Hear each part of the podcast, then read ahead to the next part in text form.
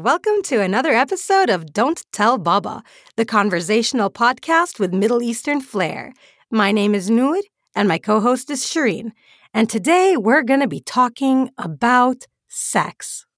So, there has to be a little trigger warning for this episode because we are going to be talking about sex, which in itself can be triggering, um, but also mm-hmm. harassment, maybe assault, potentially just unpopular opinions in general, because we're really going to be talking about this as educated women first and Arab mm-hmm. Muslims second. That's right. Which is very important for everybody to know. Um, in this episode, we are not making recommendations of what you should or should not do with your body. We are not making assessments of um, people's choices to remain virgins or people's choices to be promiscuous? No, I mean, not at all. I think what we really want to push home is that we all deserve freedom to make those choices about our bodies. And to make them with all of the information that you need under your belts. Exactly. So, as always, this is just going to be a conversation. Um, so, you know, don't take it too hard. And if there's something that we say that really gets on your nerves, just message us. We're always on Instagram. Just send us a quick DM at the Baba Pod. All right. So, Shereen, how yes. did you learn about sex? Romance novels. it's true. Was what you learned about the mechanics accurate?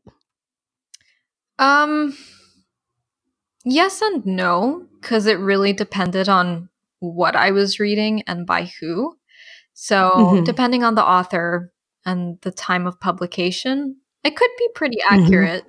You know, it could be actually relatively realistic. That's a that's actually like very encouraged nowadays at least for people living in the Middle East who are getting it from romance novels. Like I feel pretty comfortable um saying that what they would be reading would be pretty accurate. Okay. Um what about, again, uh, more scientifically, the mechanics, the purpose, the parts involved? When did you learn all of that? Um, so we had a biology textbook um, because I was like in AP biology. So it was an actual textbook, not some like bullshit Sabbath textbook. And um, there were chapters on that about the reproductive systems, right? Oh. Uh, which we skipped. but, oh my God, seriously? Yeah, but the thing is, uh, nobody stopped me from going back and actually trying to learn about my own body because, like, I. There were just so many things I didn't know just about myself, like menstruation, all that stuff. It's so important, but we didn't really go into those chapters um, but I read them myself, so I still had that textbook. I'm surprised they didn't rip the pages out. But wasn't that course in grade like 11? Oh yeah, no, like I was pretty I was like pretty I want I was going to say old. Um no, but like we were we were like close to graduation. That's so late. Mm-hmm. It's really late. Um, I definitely remember not going through it. If there are other people listening who were in AP biology and think we did go through it, please let me know. But I'm a hundred percent sure that some of those diagrams and graphs were not discussed in class. So I actually didn't take biology at all ever. Mm-hmm. Like I mm-hmm. have never studied biology. Nice. Which is like an unreasonable thing when you think about it. I should yeah. have I should have had to study some aspect of biology. But in grade 10, uh, when I was still in the S section and not the L section, mm-hmm. and if you're wondering what that means, we discussed this very in depth in uh, episode 2 mm-hmm. right? Yep. Yeah. So I was in the S section for grade 10. So I was supposed to do biology. But then I looked at my schedule and saw that I didn't have phys ed and I lost my goddamn mind.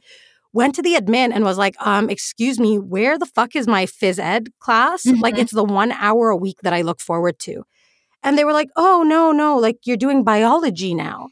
And I was like, okay, cool. So my options are either I can learn about the human body mm-hmm. or I can use my human body. Wow. What a difficult question. Get this fucking thing off of my like timetable. I'm not doing this. Put mm-hmm. me back mm-hmm. in phys ed. I can't believe what you think you can get away with. Mm-hmm. And so I never did bio. So I never saw those charts in Dude, that I- textbook. So I actually never learned anything about sex at school. Yeah. I low key feel like we were learning about like plants, so you're good. I feel like I I, know. know- a lot of shit about botany and I don't need to know it. I feel like I know a lot about botany, but only because I'm trying to like grow plants. Yeah, but I, I I'm pretty sure we were learning about plants and like the fungus reproductive cycle. The fungus reproductive cycle, that's definitely more important than your own reproductive cycle. Uh yeah, nude, what if you you know mushrooms? mushrooms are important. I don't know. I don't know what I wanted to say. you're Wait, just so with like, no you're just like pissed at them and it's like I I know. I'm like, it's fucking fungus again. And then you go to university and you start taking biology, and they're like, it's time to do botany. And I'm like, oh my God, will I ever escape? Um, but you didn't have a biology textbook. So, I mean, you know, obviously you could have stolen one from one of us. But again, we were learning about plants. But like, so what? So what did you do? Like, how did you learn? Do you want to hear? Okay, so this is a great story. Um, Okay. the first kind of learning about sex that I did was in grade four. And it was okay, hang on. and it was when okay, so four was like nine years old, right? Mm-hmm. I think so. Yeah, that's when, yeah, nine years old is when it all started ramping up. And I had a friend who is no longer a friend, um, Mhm. whose name I obviously am not going to mention, Mm-hmm. but I had a friend who was like as curious as I was, which is why I think we were friends for so long. Mm-hmm. And we were studying magnets in science in grades three and four. Okay. And so she and I sit down together on the playground and like brainstorm what, okay, so how can we connect our learnings about magnets Mm-hmm. to our learnings from smushing Barbie and get and Ken together? And so we came up with the theory that on whatever a man had, I think we knew at this point that it was a penis. okay. Yeah, because like I have a brother, right? Yeah. And like the what is that? That's a that's a penis. Boys have that. Okay, cool. You walk away with that information and you share it, and you're like, "Did you know that boys have a different thing? It's a penis." And everyone's like, "Wow, cool." so like, we came up with okay, inside us is a magnet, Mm-hmm. and then inside a guy's penis is also a magnet. And then the way sex works is like if you get naked with a man, it just whoop, and then you get pregnant. oh yeah, of course. You the baby has to be the thing that comes out of it. yes, exactly. The baby is the result of the magnetic force. And like, I might be imagining this just to make it funnier in my own mind, but I'm pretty sure that we had our science textbooks with us to be like, Oh okay, my but like, god. how would this? um, so that was at like the age of nine, um, and obviously that was incorrect. and and I was corrected. I was corrected actually very soon after um, when I was around ten. At the time, of course, it felt like a lifetime later. mm-hmm. Um, but I was corrected by my mother, who had found a small booklet um, that was filled with images of the human reproductive system, of naked men and naked women. Of course, it was extremely heteronormative and, you know, uh, binary gender specific. Mm-hmm.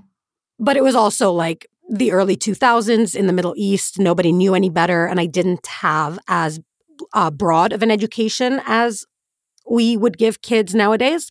Yeah. Um. Where did she get it from? I think she might have gotten it from here, from Canada, like Oh. on one of our trips or Okay. something. Yeah. Yeah. Um, or she might have had like educator friends. But this was like a very hush hush book. It was hidden on the bookshelf in her bedroom, uh, but behind other books. Mm-hmm. I don't think it needed to be so hidden, but it also wasn't something that was like on the hallway bookshelf or my dad's studies bookshelf or my Mhm. own bookshelf in my room. Mm-hmm. It was the most private one. So, anyways, my mother corrected me um, because she suspected that I was about to get my period soon, which I did a week later. mm-hmm. I'm not even joking. It was like a week after my mom was like, You're going to see blood on your underwear and it's going to be weird and it might hurt a bit, but there's no need to panic. That's your period. That's going to happen every month. When it happens, I'll take you out to get your nails done and we'll get coffee. And I was like, oh my God, amazing. I'll be an adult so that I can have, you know, coffee. And then a week later, it happened and there was like blood on my underpants. So I go over to my mom and she's in the bathroom and I calmly knock on her door because like she already explained this. So I just go yeah. in and I'm like, so I go in and I'm like, duk, duk, duk. and and she's like, I'm in the bathroom. What do you need? And I'm like, oh, I got my period. And she's like, what? um, yeah, but my mom actually explained the mechanics to me pretty clearly. Uh, I think she even explained that it was kind of an insertion and then removal and then insertion and then removal kind of process, which mm-hmm. I obviously didn't know because I thought magnets.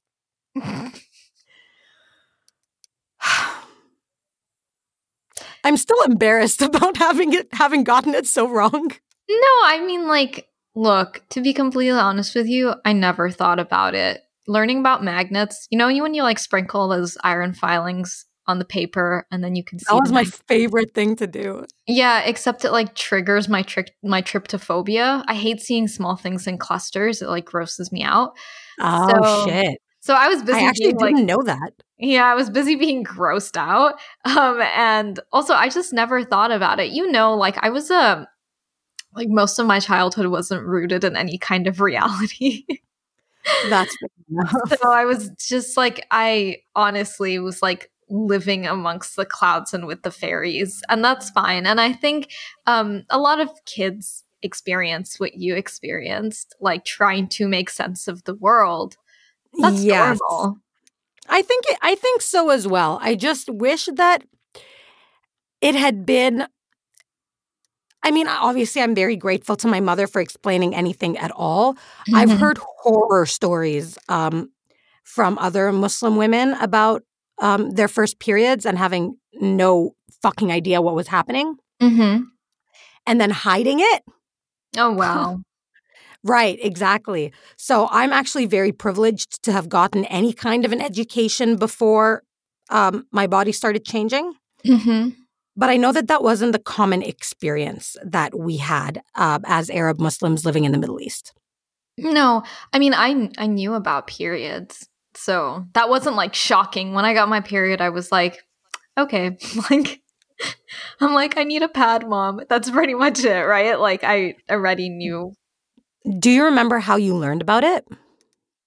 Um, I mean, I have an older sister, so Nice. You kind of just you kind of just like end up having a joint conversation like this is something that happens to you. Yeah, I I don't know honestly how quick I would have been to seek support mm-hmm. if I hadn't been prepared prior to it happening. Mm, I feel like I would have gone to my mom right away. I mean, here's the thing a lot of this is like rooted not so much for you because I know your relationship with your mom, but you know, I feel mm-hmm. like when girls like hide it and stuff, it's rooted in how much they've been shamed by their parents for yes. anything. Um, yes. And my mom like never really actively shamed me about things. So I feel like I still would have gone to her and been like, I'm bleeding and I might be dying. So. No, my mom and I were incredibly close mm-hmm. for for the vast majority of like my young childhood, mm-hmm. I probably would have gone to her, but I had already kind of started.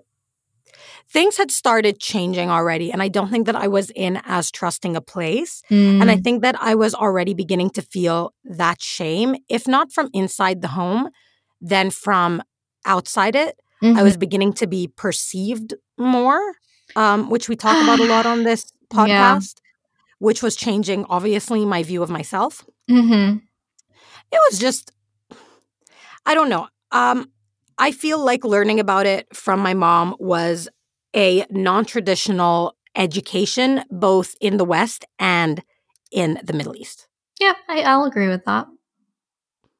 So, Shushu, I feel like from the conversations we had within our own homes, we kind of greeted our changing bodies with some knowledge and some preparedness. Agreed. Um, what do you think other experiences might look like and what fixes might be to those other possible experiences? I think the really big problem we have in the Middle East is that we just don't talk about it at all ever. Mm-hmm. Um, and I think, okay, honestly, fine. Don't talk to me about it in biology if you don't want to, if you're not going to test me on it.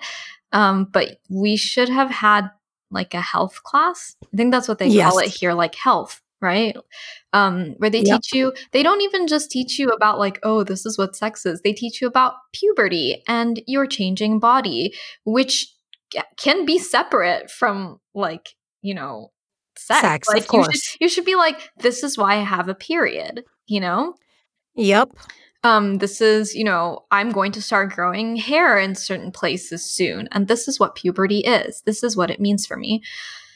So I think one of our great failings was not having classes like that, but also our culture like thrives on shame.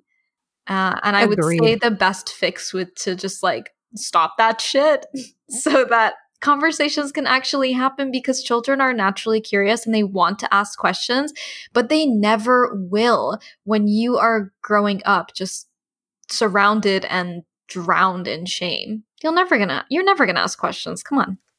I agree completely. And I think that that was the biggest issue for me because I don't think I needed a formal education in the specifics, but. I would mm-hmm. have liked a trusted adult with whom I felt safe enough to ask questions. Like, okay, sometimes I mash Ken and Barbie together. this is going to keep coming back. Sometimes I mash Ken and Barbie together, and then I feel a lot of uh, pressure mm-hmm. and I mm-hmm. get like really nervous, and then I have to go to the bathroom, and then something comes out, but it's not pee. Mm-hmm. Like, I didn't talk to anyone about this. I have never even mentioned this before, actually, right this second. Holy shit. I know, right? Yeah, I mean, that's the thing. It's just because of all the shame, and shame kind of doesn't really encourage trust. So it's really difficult to have these conversations with people. I want to say that the way it happens for a lot of people is through media Mm-hmm. Um, yeah. I think that's where we all learn about it. Or if you're like me and you're like, you think I'm going to not be educated, let me just turn back to the chapter that you didn't that you didn't like fully complete with me, you know? Yeah. But I've always been really academically minded in the way mm-hmm. I approach like everything. So for me, it was also coming from a place of like I knew I was going to be a scientist at that point, and I was like, this is stupid. I have yes. to know these things, right? So, yes. um, for me, it was really rooted in like, I was just angry because I was like, you're not going to make me as like less prepared than everybody else. You know? Yes, I agree with that 100%. That's a really good way to put it. It's unfair that there, the culture of shame surrounding sex means that young women and in many cases young men mm-hmm. are less prepared than their peers and counterparts. Exactly, because and then at the end of the day, I ended up specializing in stem cells, the little baby cells that babies are made of. So like my background in developmental biology starting from the very beginning of like when sperm meets egg was important, you know? Yeah, and absolutely. It's, and it's stupid that I would have been held back because I didn't know any developmental biology or reproductive biology when those two things are like the crux of like the of how life forms. I agree with you completely. But and and I know that you are very academically minded and yes. that you want your information presented to you in a clear, concise uh, manner that is well written and accessible mm-hmm. from a reliable and unbiased source. Mm-hmm. Um, one time when I was in the ocean, I kicked a sea urchin to see what it was, mm-hmm. and then I got a spike in my toe. Jeez. Ow. That, that, that's how I approach learning.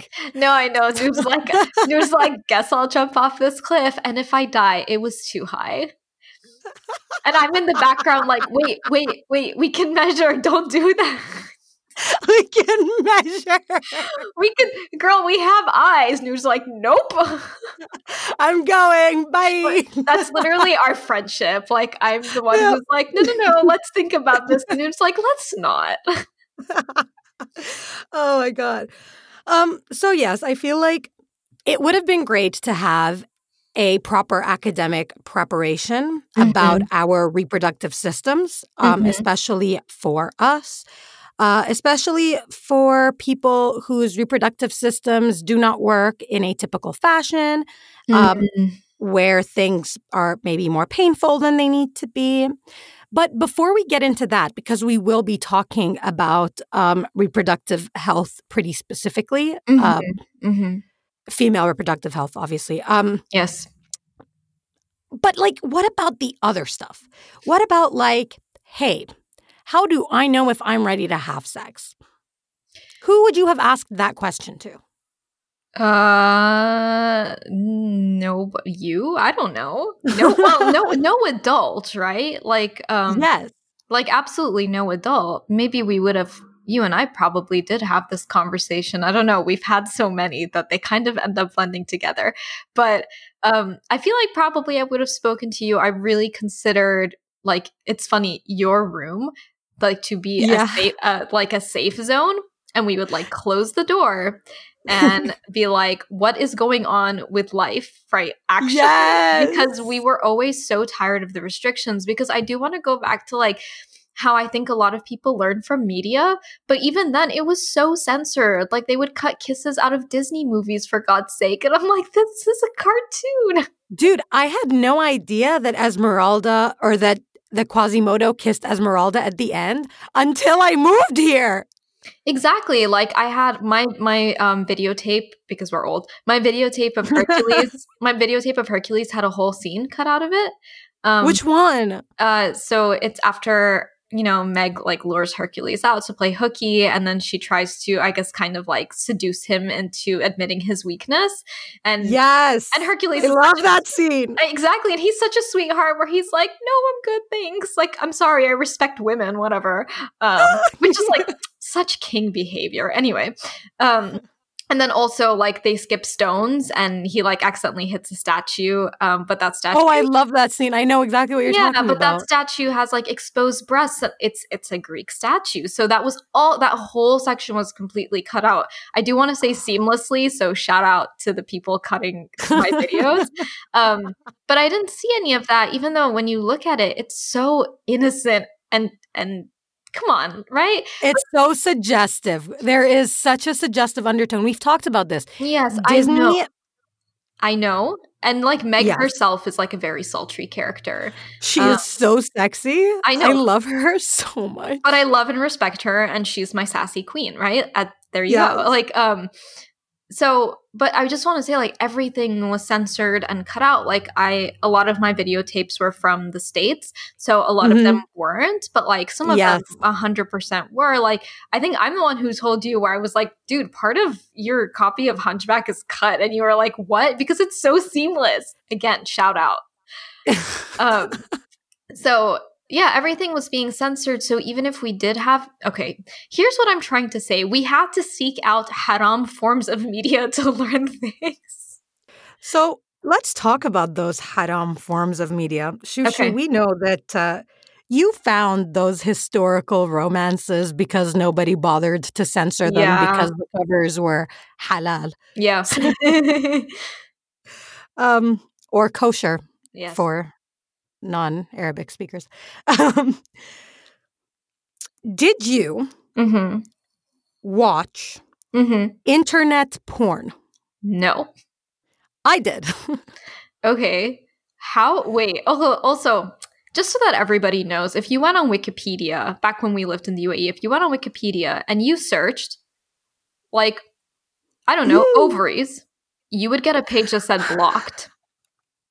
I don't know if they would have blocked ovaries specifically, but if you typed in sex, which I typed in repeatedly trying to learn. Yeah, but um, if you but if you typed if you in typed sex, in, you got if, a fire block. Sure, but if you typed in like I don't know, I guess like female reproductive system, you would probably get blocked, dude. Like even if it was something as like dry and scientific as that and i will say the articles on wikipedia are pretty scientific it's not like wikipedia was like i don't know the gates to hell um it's where you would look things up so also um donate to wikipedia they do so yes, much they do, do so they, much yes so, donate to wikipedia if you can yeah so a lot of things were blocked so even if you wanted to google things even if you wanted to google things and go to like educational safe space websites, they were blocked.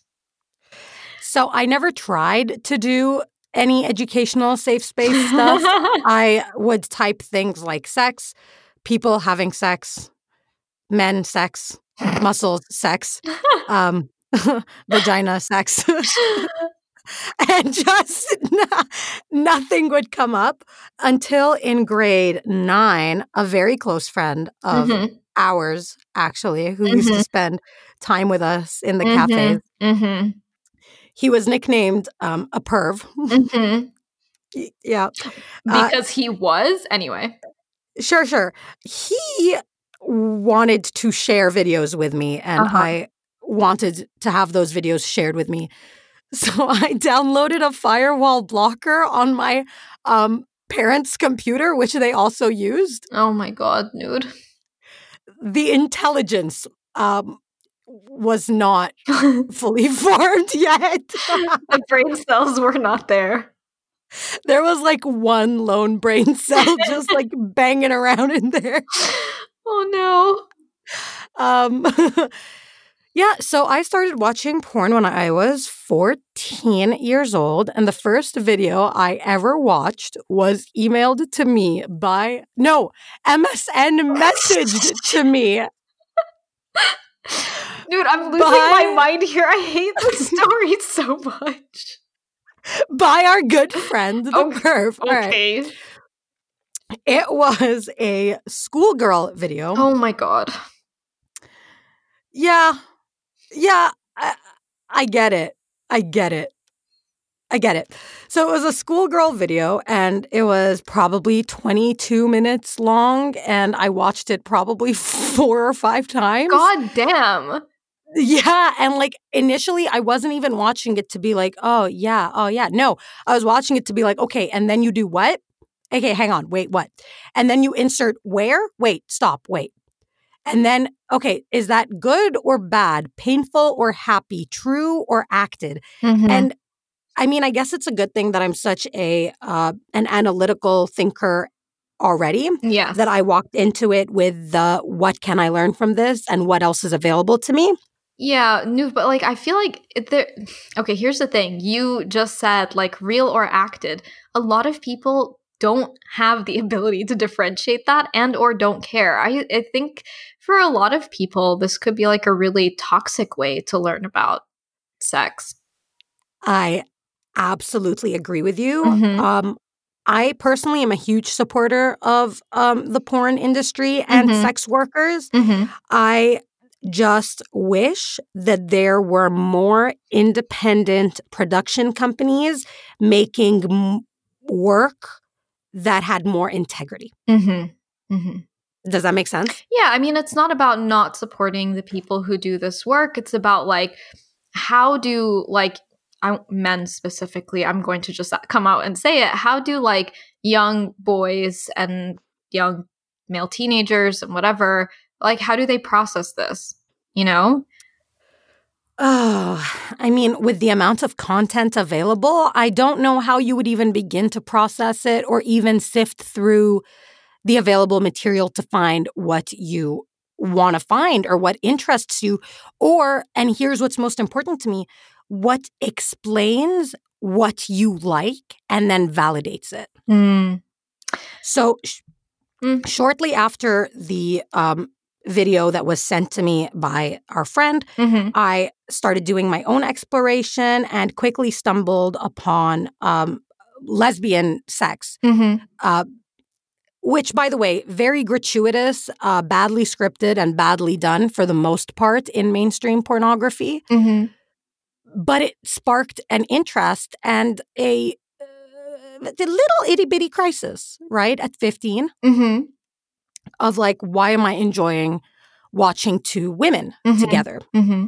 And I actually ended up taking that question to a cousin of mine who was like, Girl, there's no straight girls. and then it, we kind of just left it there. Okay.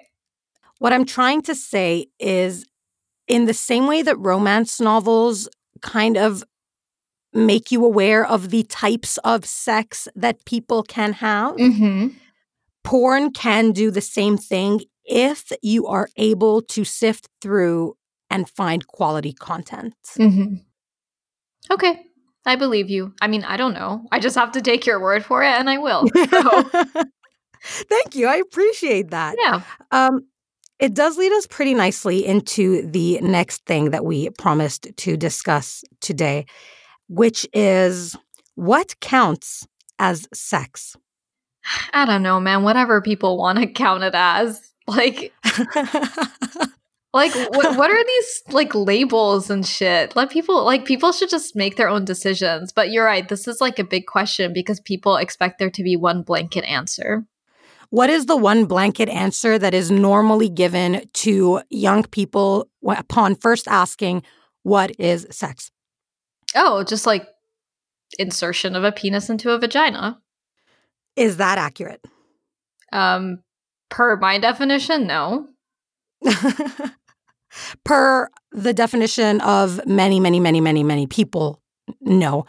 Well, I mean, like per like per all of our definitions, is because that's really like cis and heteronormative and like you know, I think we're a little more woke than that now. If we all have like personal definitions, I would hope that they are a little more broad. I'm not sure they are, which is why I bring it up. I know that within our own personal social circles, all of our beloved people are woke and mm-hmm. already know this mm-hmm. and that it sounds pretty obvious. Mm-hmm. But I do want to go into this kind of from the ground level. The way sex is usually explained is that it is the insertion of a penis into a vagina um, for the purpose of procreation and eventual baby making. Mm-hmm. We are going to try to rewrite this definition into a simple single sentence. Mm-hmm. But before that, I think we should kind of mention other ways that people have sex and the reasons why people might choose to have sex. Okay. Do you want to take it away? Uh, no, you can get started. okay, sure. Um, Heavy petting is a sexual activity, and for people who are not yet prepared for insertion of any kind, heavy petting could be sex. Mm-hmm. Um, for people who are same sex or same gender couples, um, the insertion of a penis into a vagina is not a possibility because mm-hmm. one of those um, this is in a cis same sex partnership. Mm-hmm. I should be specific. Mm-hmm. In a cis same sex partnership, um, there will be two of a single organ. Organ? Is that right? Yeah, yeah. I know it sounds Thank weird. You. I was like, wait, what? It sounds weird. I'm like, organs go on the inside. Anyway. No, your skin is an organ. Can you tell I didn't study biology? Yep.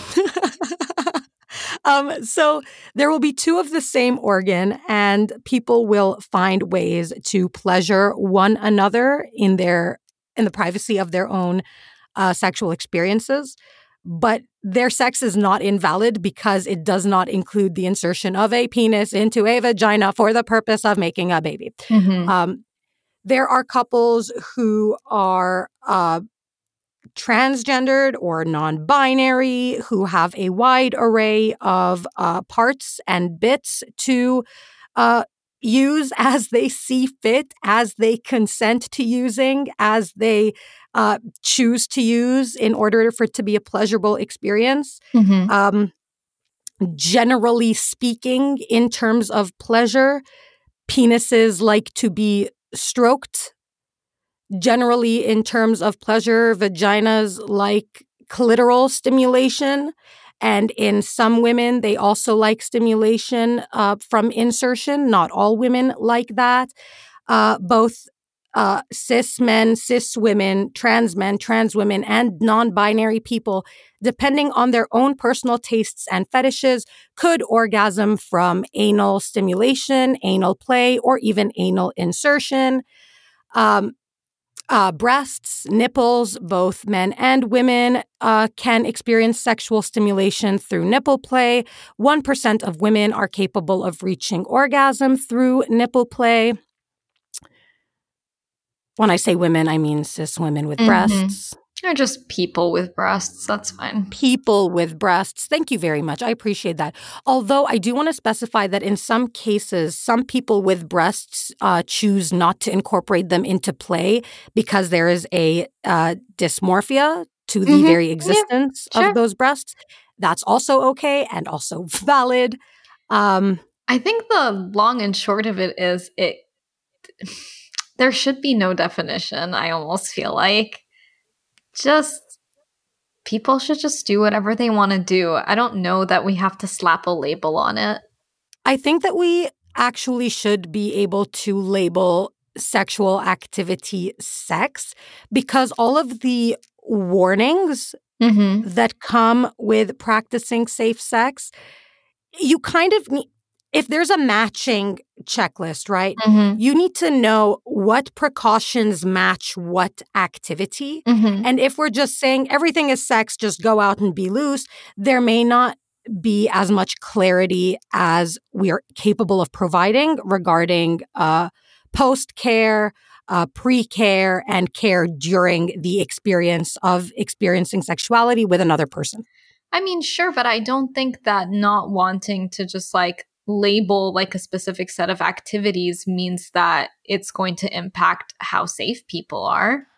I hope that's true. Um, right? Because if you don't have a label, you just say be safe in any activity that you choose to do. And people will know what those activities are. And Google is a free service. So. Sure.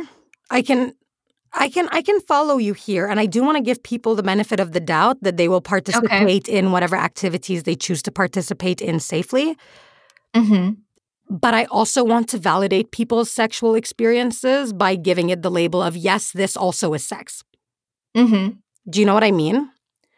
No, I know. I I know. Like I get it, but I also I'm maybe saying from like from the get-go we should have never had this label, like we should have never made it such a tight definition. Precisely. I agree with you completely. It's the tightness of the definition that is problematic.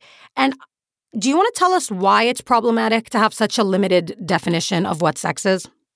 I mean, because not everybody is a cis man and a cis woman in a heterosexual relationship, right? Well, this is obvious to you and this is obvious to me, but let's uh let's think of the broader audience at large. Let's think of everybody listening who may or may not have had the privilege of a social justice education.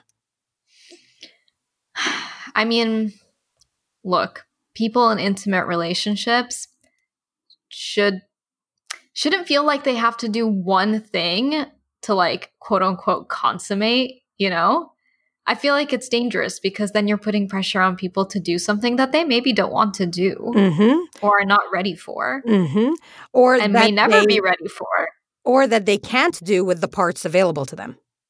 Exactly. So then it comes with its own type of like weird shame. Like what you're doing isn't acceptable or mm-hmm, whatever. Mm-hmm, yeah. Mm-hmm, 100%. Yes.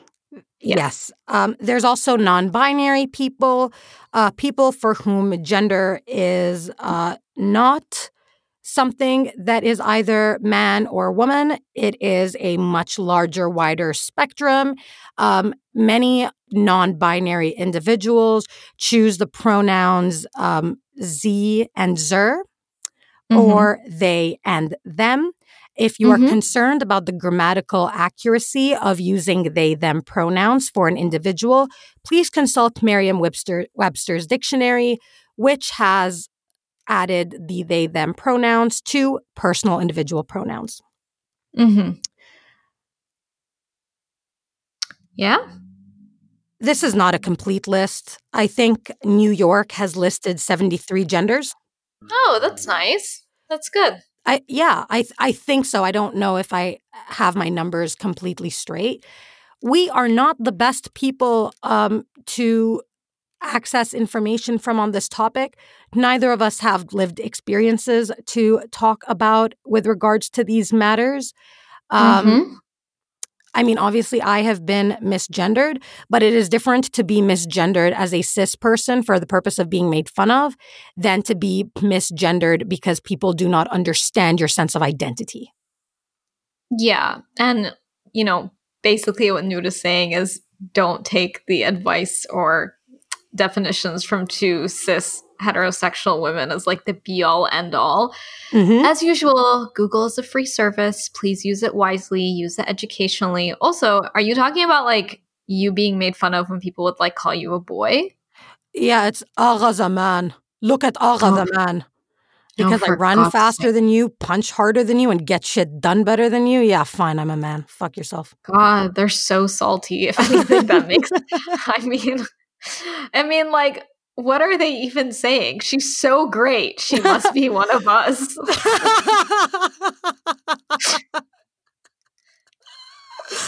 oh no, they were trying to shame me into taking up less space. We all know what that oh, is. for God's sake, yeah. Anyway, so basically what we're saying is that because there are so many identities and so many ways of just like being a person in this world, that means that the definition of sex has to be very broad. Um, and it should be very broad and every iteration of it should include um, tips for safety. That is what we're trying to say. 100%. I also want to mention that there are many like there are many different forms of sex that we haven't gone into detail about here.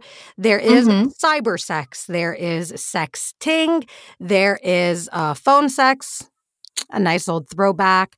Um, there is the uh, forms of sex that are experienced by differently abled people, uh, people who are not represented in any mainstream forms of media at all, who are still mm-hmm. sexually active, red blooded human beings who have sexual experiences. There are mm-hmm. many TED Talks about this. Um, I am not educated enough to say anything on the topic. So I'm just going to say that there are resources available if you are interested in learning more about all of the different ways that the human body can be used for pleasure. Yep, I think that's good. Amazing. Mhm. Should we should we talk about should we talk about this highly controversial next point, which you have written down as what's the deal with hymens, fam?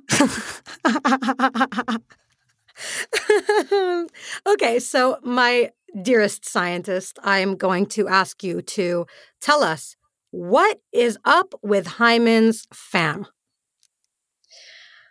Okay, so um just okay, fine. You know, sci- scientifically, um, we're just Please. going to say that the hymen is a thin piece of tissue. I'm pretty sure it's like a mucosal tissue that surrounds or maybe like partially covers the external opening of the vagina. Mm-hmm. Okay, it is part of the vulva, um, which is like your external genitalia, and it's pretty similar in structure to the vagina. Mm-hmm. Yes, that is what a hymen is. I feel like the most common misconception about a hymen is that this uh, tissue that you are talking about covers the entirety of the opening and bleeds upon insertion, which is evidence of virginity or lack thereof.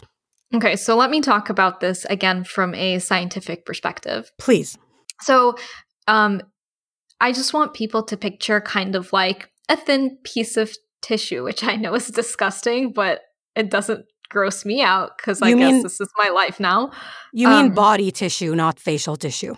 Not facial tissue, body tissue. Um, and that means, you know, it's just just picture like I don't even know how to explain it because I'm so deep in my own field that I'm like, yeah, why wouldn't you? Anyway, just whatever. Picture a piece of tissue. Mm-hmm. So it kind of goes on a scale medically where um, a quote unquote normal hymen. And that is like a hymen that doesn't really need any kind of medical or surgical intervention, is a piece of tissue that has a hole in it. Okay. and then you have an imperforate hymen, whereas where that piece of tissue doesn't have a hole in it. And I think that's what people think um, all hymens are, but that's mm-hmm. not. You know, you can get medical intervention to kind of help that. You have a microperforate hymen where there is a hole, but it's like really little. Again, you can get intervention for that. You have a cribriform hymen where there are like lots of little holes, so they don't really come together to create like um, a bigger hole. Mm-hmm.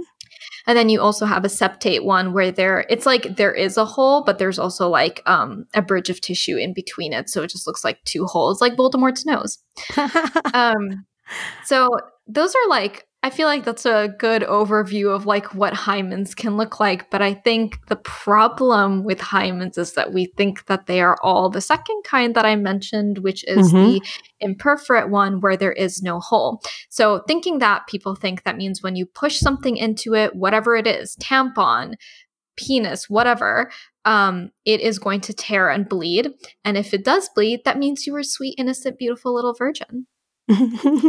so and so in the Middle East, you know, you'll have it's not I don't know that anyone had access to tampons actually. I don't know if they were sold because I didn't were they? I I have no idea. My mom told me that I had to use pads and that I couldn't use tampons even though my pad leaked every single month because what mm-hmm. the fuck? And I yeah. did eventually just start using tampons because I was like I'm doing whatever I want. Yeah, but did you use tampons in the UAE? I did not. I have no idea if they were even available. Okay, yeah, I also don't know that. So maybe someone who does know, um, or maybe who has used them for whatever reason, can tell us. But um, I'm pretty sure we all used pads because we would like give them to each other. So mm-hmm, during mm-hmm. that time of the month. Yep. Um, so I feel like there was this like, oh, you shouldn't use, um, you shouldn't like use a tampon a, a, funny one is you shouldn't go horseback riding, which is like, okay. You shouldn't go bike riding you don't do anything that puts anything in between your legs. Don't um, masturbate. Um, don't just don't do anything because the thing is, just don't like touch if, it. if there is a tear in the hymen or if it has torn, it you are not a virgin anymore. Ugh.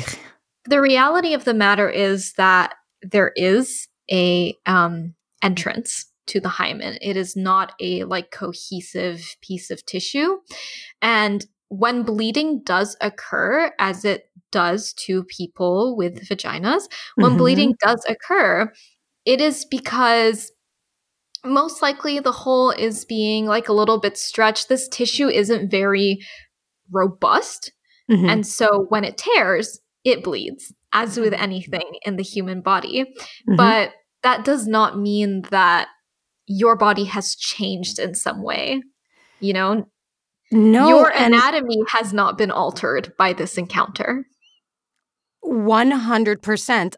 Also, there are instances in which insertion can occur in a what's the word you said perforant in the uh the one which one no the, the imperforate that, so the one that the one that's just like uh no, uh, I mean the one that does have holes in it. Like one hole? One good big hole? Yes, that. They just call that one normal. Oh, really? Yeah. Okay, sure. If you have a typical hymen, um, it is possible for insertion to occur and not impact the hymen at all, which in that case, like now, how do you judge virginity or lack thereof? So here's the thing if you um, have your first encounter and you're a person with a vagina and insertion does take place and you don't bleed, and you're like, what's up with that? Well, congratulations, your body was ready. Actually, right? So, yeah. Yeah, literally, congratulations. So, this really loops us around to the hot take of today's episode you can't jump, judge someone's virginity by their anatomy. No, you really can't. These virginity checks are fucking impossible. You can look there and maybe find tissue, maybe find torn tissue, maybe find, uh, you know, I, there is so much that you can find when you look between the legs of a female body and you can't know a person's history, experiences, morality, or values from a piece of fucking tissue. It's this is like, who was that stupid fucking entertainer who said that he took his 18 year old daughter to get her oh, hymen yeah. checked? Who the fuck was that? Was it like an entertainer or like a football player, or someone in, I don't know, sports? But I don't like, know. It, I remember this. It was really recent too. It was so recent and I I remember kind of opening up Facebook and this was the story that was everywhere, instantly logging off and just being like I'll be back in a fucking week because no thank you. Mhm. It's this is not how anything works. No, that's literally not how anything works. And you know, I was able to list five um, ways that this tissue could present itself in someone's body. That's probably just like with the way human bodies are and the different ways in which we develop, there are way more hymen types out there that I just don't know the names of, you know? I'm actually um, really impressed that you know as many as you do. Girl, I know my biology. Okay. You um, do.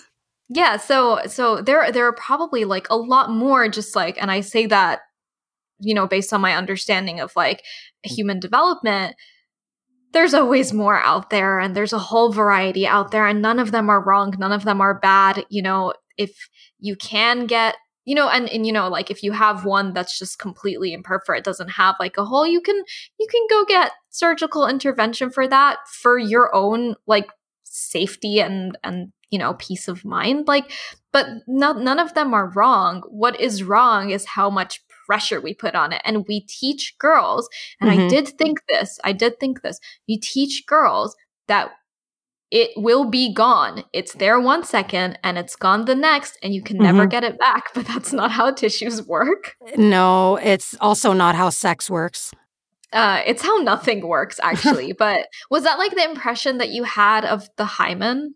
I was told that I wasn't allowed to take horseback riding lessons because it would impact my hymen. Yeah. Oh, you loved horses though. I still love horses, but I take lessons yeah. now. Yeah. Not in the oh, winter because okay. it's fucking cold out, but yeah. Oh, and the horses are like in their little jackets. Anyway, oh, they're um, so good. They're so cute. um, but yeah, I think so. You were told that, but did you also have this like I this image of what what did you picture it as? Like, did we even know? Did we have an idea of what the deal was? With hymens? Um, yeah. So honestly, I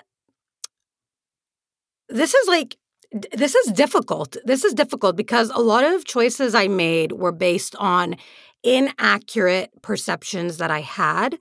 Um, mm-hmm. Um, because I masturbated very frequently between the ages of 13 and I guess 19. Um, mm-hmm. I just assumed that I had fucked myself over anyway. Mm-hmm. Um, which, in my very anxious mind, made a list of things um, possible and then made mm-hmm. another list of things impossible. So, mm-hmm. in my mm-hmm. mind, I was like, okay, I've I'm already not a virgin. Um, if I have the kind of you know wedding or whatever that my parents expect of me. And if I marry the kind of person my parents expect me to marry, they're going to discover that I'm not, in fact, a virgin. And then I'm going to be humiliated and out on my ass. So that is an entire option that's not available to me. Instead, I could go and be promiscuous because it doesn't fucking matter because I already lost my hymen. Mm. I Lost. think that yeah, right.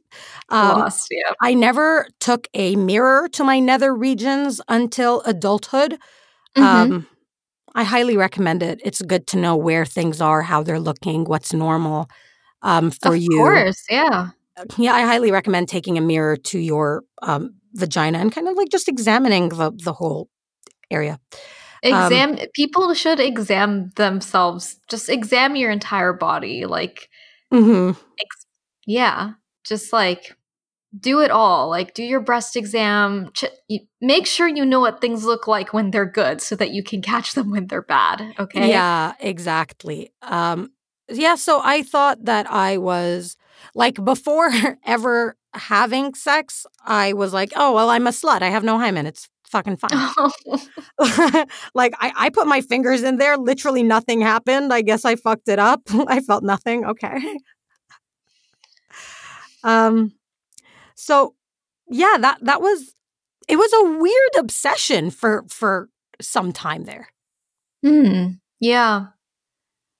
You know, I I never really thought about it to be honest. Well, I guess I was never asking to use tampons or go horse- horseback riding, so who knows? Um cuz I was like me outdoors? No. Anyway, in the heat? No.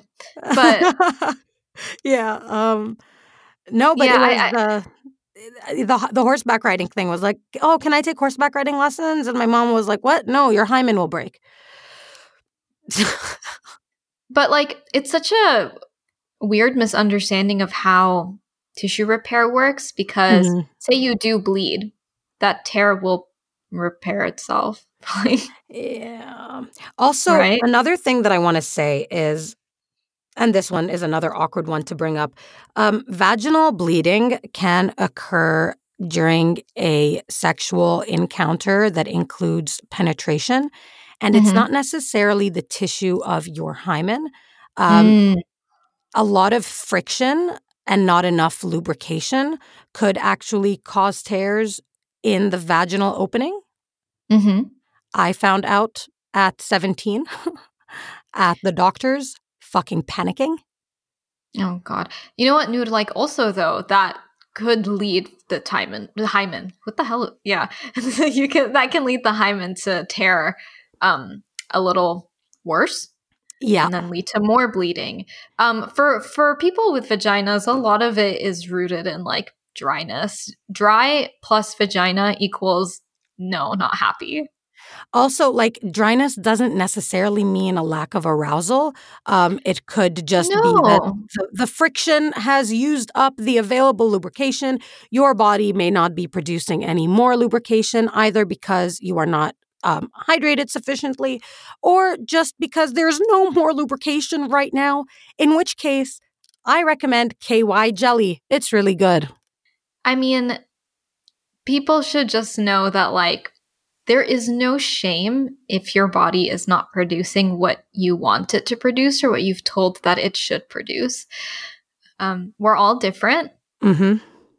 Go out and buy whatever tools you need to make your experience pleasant. Yep. And don't listen to people because they're so judgmental and annoying. Oh my God. I know. And I know I want to say don't listen to people, but at the same time, I want to say talk about this with absolutely everybody in your circle. Talk about the experiences you're having. Talk about what's hurting, what's bleeding, what's enjoyable, what's pleasurable, where you liked being touched, where you don't appreciate being touched. You should be able to advocate on behalf of your own body.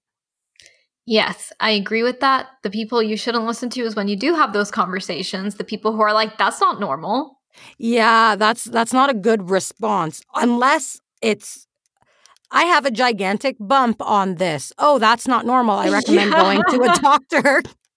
Versus like, oh, I wasn't very lubricated. So I'm being like, that's not normal. Look, if you go and get yourself checked out regularly, yep. um, and your doctor has no concerns, you're probably fine. That usually for other people is just coming from a place of like, lack of education and judgment.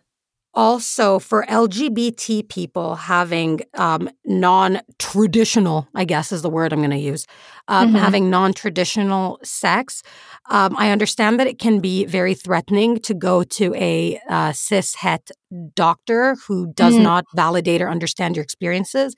In which case, there are a number of LGBT specific uh, care centers in Toronto for sure Mm-hmm. and uh, probably also in LA. I yep. can't really link anything specific because I haven't been in the city for quite a while. But mm-hmm. a quick mm-hmm. Google search of LGBT friendly um, sexual health clinics will, mm-hmm. yeah, like there, there's options. You don't have to go to a shitty doctor to get care. Hmm. Yeah. I mean, you're 100% right. Also, I, just, I maybe just have to say this, and it'll piss a lot of people off. But given Go that the hymen is not something that can be lost, that means that virginity is a social construct. And I'm not saying that you shouldn't believe in it. I'm just saying that you should be aware of that. That's right. Hot takes on this episode of Don't Tell Baba. Um, this, okay. Virginity is a social construct. The right time to have sex is when you feel that it's the right time to have sex. What I'm also just saying, like, if, you know, it's okay to believe in the concept. Okay, look, let me let me give like a fun example. Please. Femininity, femininity is a social construct. Mm-hmm. But I participate in it wholeheartedly because I love it. Okay? 100% it's the same thing as with any social construct. Mm-hmm. You're allowed to have your own opinion on it. You're allowed to subscribe to it. You're allowed to not subscribe to it. That's your choice. But what's important, the thing is, virginity is not presented to us as a social construct. And the I femininity know. wasn't either, honestly. It was just like it really wasn't. rules. So it because it wasn't presented that way to a lot of people, it's really hard for you to be like, wait, so if I'm not losing anything, what is this? Here's what you could lose in your first sexual encounter you could lose your first sexual encounter because you can only have one first sexual encounter. But you could say that of anything too. 100%. So I will never scuba dive for the first time again. I will never skydive for the first time again. I will never get married for the first time again. yeah. But the Sorry, other times, who knows? Wink, wink. I don't know. no, God, no. Um, no, God, we all no. know Mike is the best. We can't. I personally cannot go through another bridal party extravaganza. oh my God. Um, oh my God. I don't even know why I was like, I'm going to have a Western wedding with a bridal party. Like, why did I not just be like, you know what? Everybody wear your clothes and sit down wherever the fuck you want. oh my God. But yeah, it's, um, this, it's, it's, it's tough, right? Like, the, the thing is, like, sometimes I think about, like, I wish I could read this play for the first time again. But it's yes. not really something that has been lost. I don't really process it as lost. I like, just I'm really happy that I had that first time. And now what's yes. great is that I can read the play differently now. Yes. enjoy it on stage with yes. different a different pair of eyes. And that's the thing, losing things like we can lose things in life, but like only you can't lose yourself. Exactly. You, you don't lose yourself in sex unless uh, we're talking about sex addiction, which is normally a symptom of a deeper, more concerning mental health issue.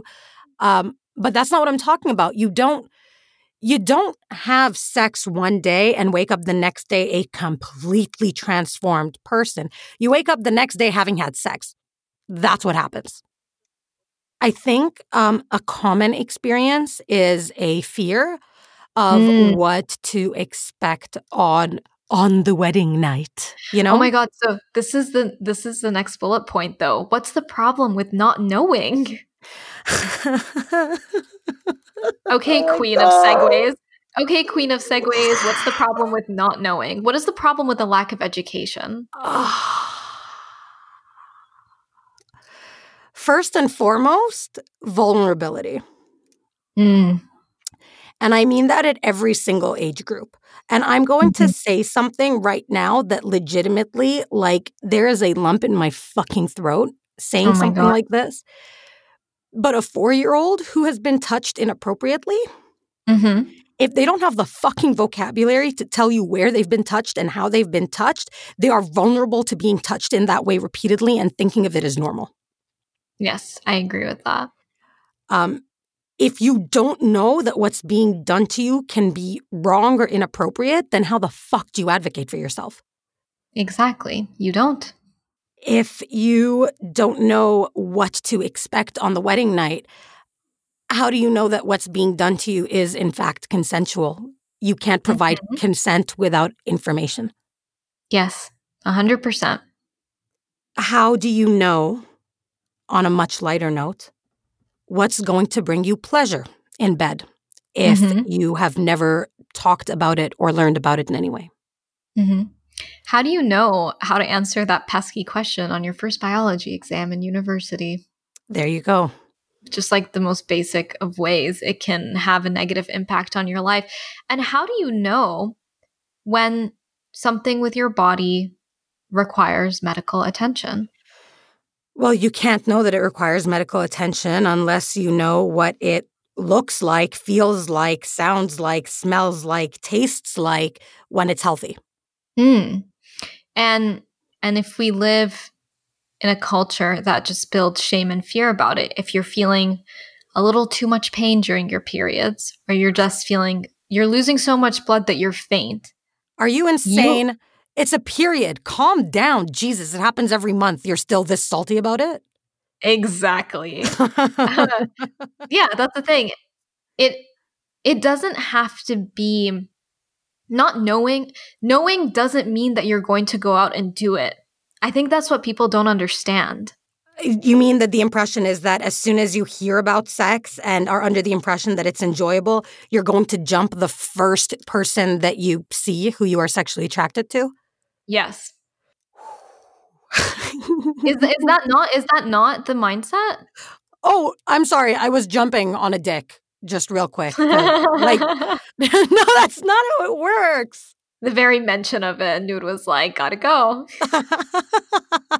Bye. No, um, no, actually, I feel like knowing about it and having masturbated for so long made me a dynamite sexual partner, makes me a dynamite sexual partner. And not only that, for people who learn about it, it just helps them make educated choices in the future. Oh, yeah. I knew what I didn't want to get on top of or underneath. That's very important, though, like for your own yep. safety and your own peace of mind. Yup. But these things aren't prioritized.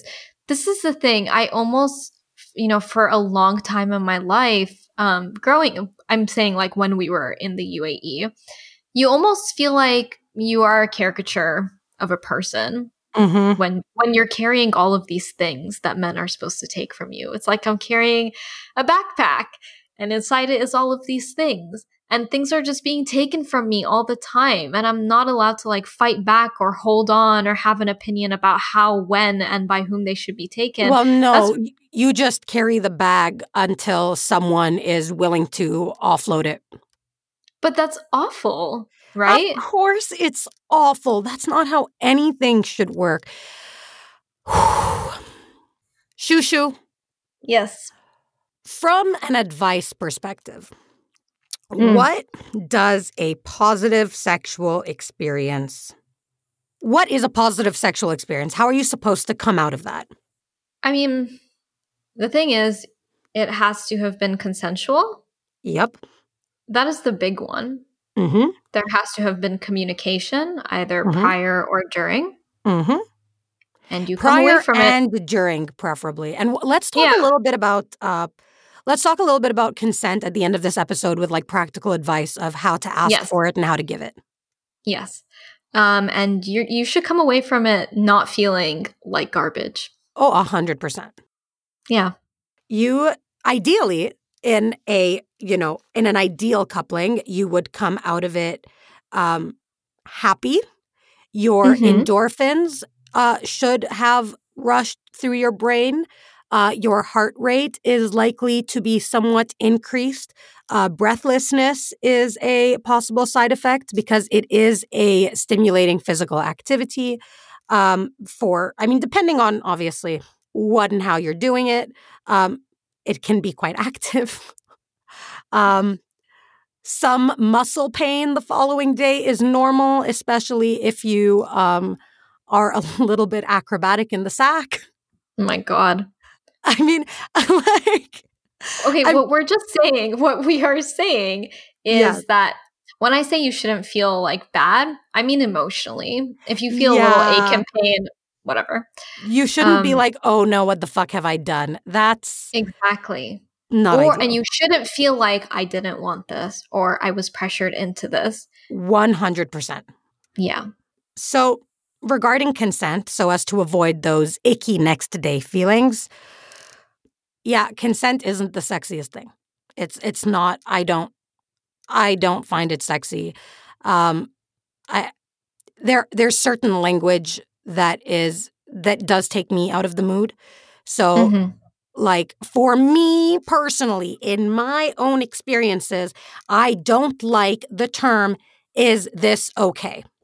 Mm-hmm. Uh, for me, that takes me out of the mood and it's like stop fucking asking. Mm-hmm that's not the case for everybody. For some people, it's actually a big turn on to be considered in that way and to be asked, hey, are you okay? Is this good? Is this working? Look, it has to be a resounding yes. Don't go off body language. Don't, if they're in a situation where they can't consent, like they're drunk or they're just like out of it for whatever reason, mm. also unable, it has to be a firm yes.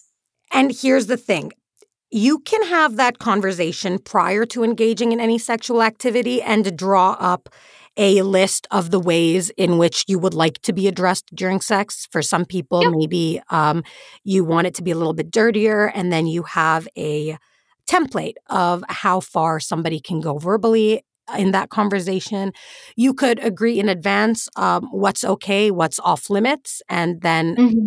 if anything changes, the onus would be on the person who wants the change to say this needs to change and then it changes immediately. Um, for some couples, they agree on facial expressions that they can use with one another. Um, so, not going off body language. If you're with a stranger or an unfamiliar partner, don't go off body language. Make sure to get verbal enthusiastic consent. If this is a familiar partner, then be sure to develop routines in your own couplings. Um, or trup, thruplings or quadruplings or however you like to do what you do. Um, just make sure that everybody involved knows that this is a good time.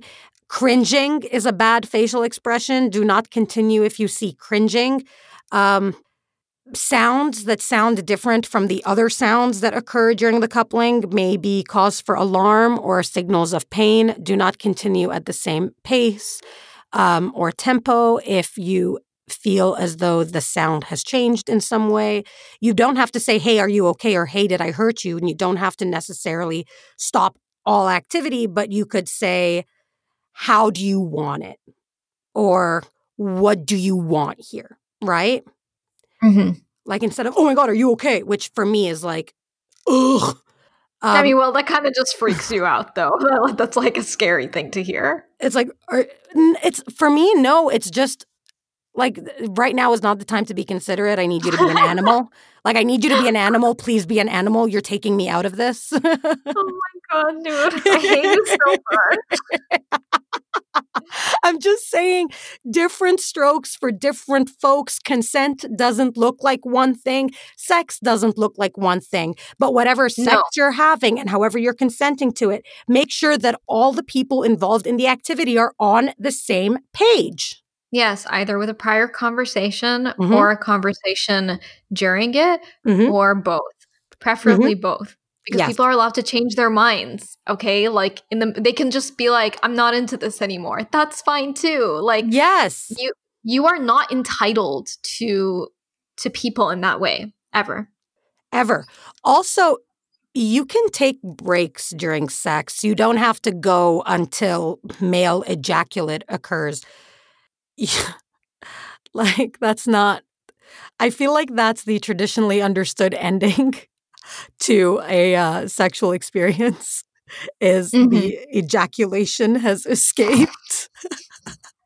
there it goes. Um, it's it's not. You can stop anytime before that. You could be tired. You could have a muscle cramp. You could dissolve into laughter because your dog is barking at the door and it's just not sexy anymore. And instead, you're gonna have family cuddle time. Like, there's no rules. There's no set rules here.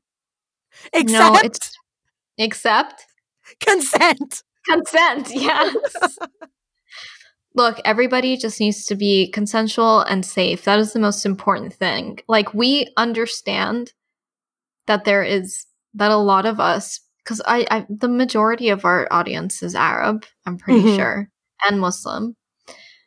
I understand yeah, sure. that a lot of this is rooted in shame, and our culture has a huge impact on what we know and how we were taught things. But mm-hmm. if you're an adult listening to this podcast, you have the power to go learn things yourself. And again, that doesn't mean don't don't do what like the adults think that we were going to do, which is just like hop on the nearest train, right? Mm-hmm. But you now have the freedom to Google and to ask and to have those mm-hmm. conversations with people that you feel comfortable with. You don't have to do anything. You just have to educate yourself.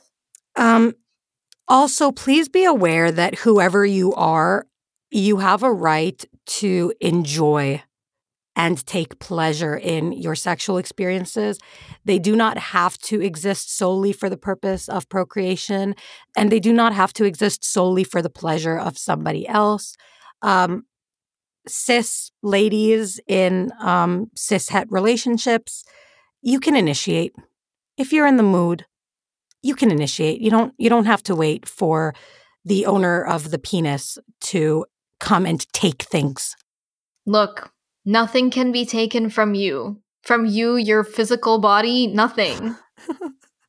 nothing. You're not losing anything. I hate that. I hate like, oh, women, it's like living life as like a cis woman. It's like someone is holding a chisel to you and slowly chipping away at the marble until you die because there's nothing left and you're just a pile of crap.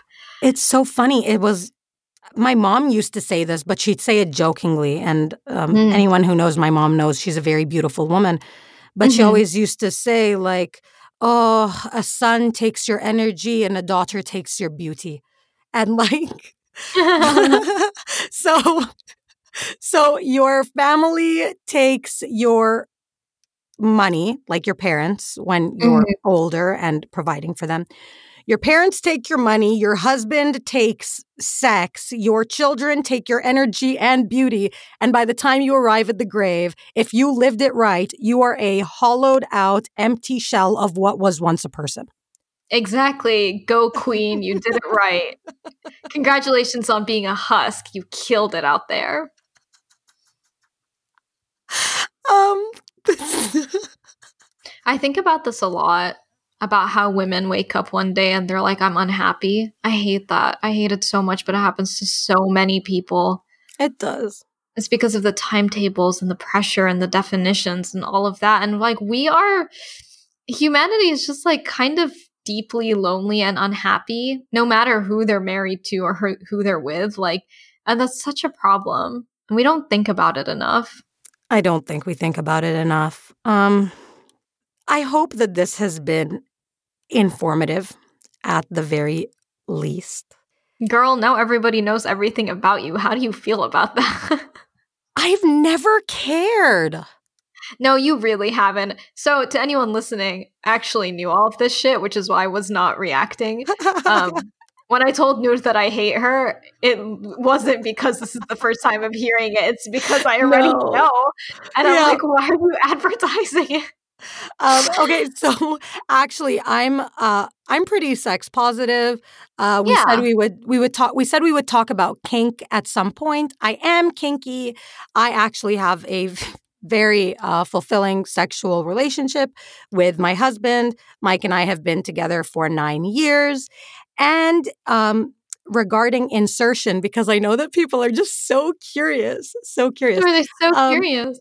Regarding insertion in sex, I've only had sex with my husband. So, I mean, are people curious about that? People are so freaking nosy. I Damn. feel like they are really curious about that. And um, I don't care. Ask me questions, uh, message us on Instagram. I feel like I'm pretty well informed regarding sex and sexuality. So I'm happy to talk about it. I'm happy to answer awkward questions. I'm also a teacher. I'm not qualified to teach health and physical education, but I am qualified to give guidance because I am a level two guidance counselor. So, oh, hooray!